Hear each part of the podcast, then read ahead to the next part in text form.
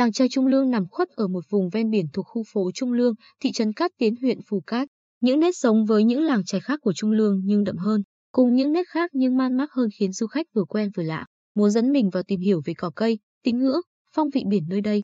Ở làng Trung Lương, hút ánh mắt du khách đầu tiên có lẽ những hàng cha, cây thân gỗ lớn có nguồn gốc từ Trung Mỹ. Ở đây nhà nào cũng có cha, nhiều gốc cha cao lớn vặn xoắn vươn lên dợp bóng mát các con đường nhỏ trong làng trài dáng vẻ của loài thực vật này làm ta bất giác muốn tiếp cận nó thật gần, xăm soi và sờ vào thân cây thô ráp.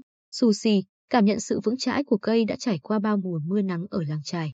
Đi từ phía ngoài bãi biển nhìn vào, hàng cây tra nối dài như một bức tường thành màu xanh chắn gió.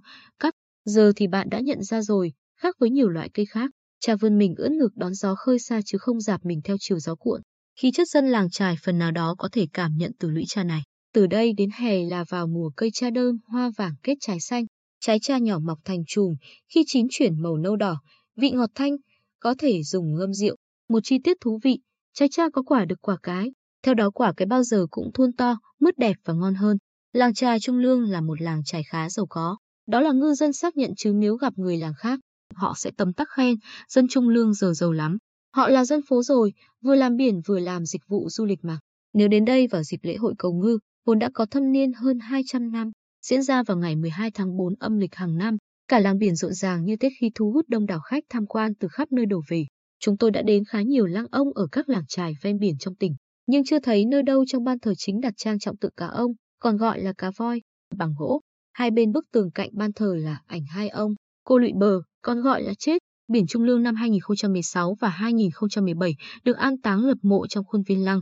Nằm ở phía cuối làng trài là nhà của Ba Cam Site mới hoạt động giữa tháng 3 năm 2021, từ ý tưởng của Ngô Bá Vương, một chàng trai người địa phương, tốt nghiệp đại học ngành kinh tế, bèn duyên với nghề hướng dẫn viên du lịch. Khi tích lũy đủ kỹ năng cần thiết liên quan đến các tour trải nghiệm, khám phá cảnh đẹp, cắm trại giữa rừng, Bá Vương khởi nghiệp với mô hình cắm trại tại làng trài ở quê nhà. Nhà của Ba Cam Site ở trên khu đất ở độ cao vài chục mét so với mực nước biển, có ngôi nhà nhỏ và sân vườn rợp mát bóng cây cha, có lều để khách trải nghiệm cắm trại bên bờ biển. Ban đêm, hệ thống đèn trang trí, thêm bàn ghế được bày trí tạo không gian sống ảo đẹp hơn cho nơi cắm trại.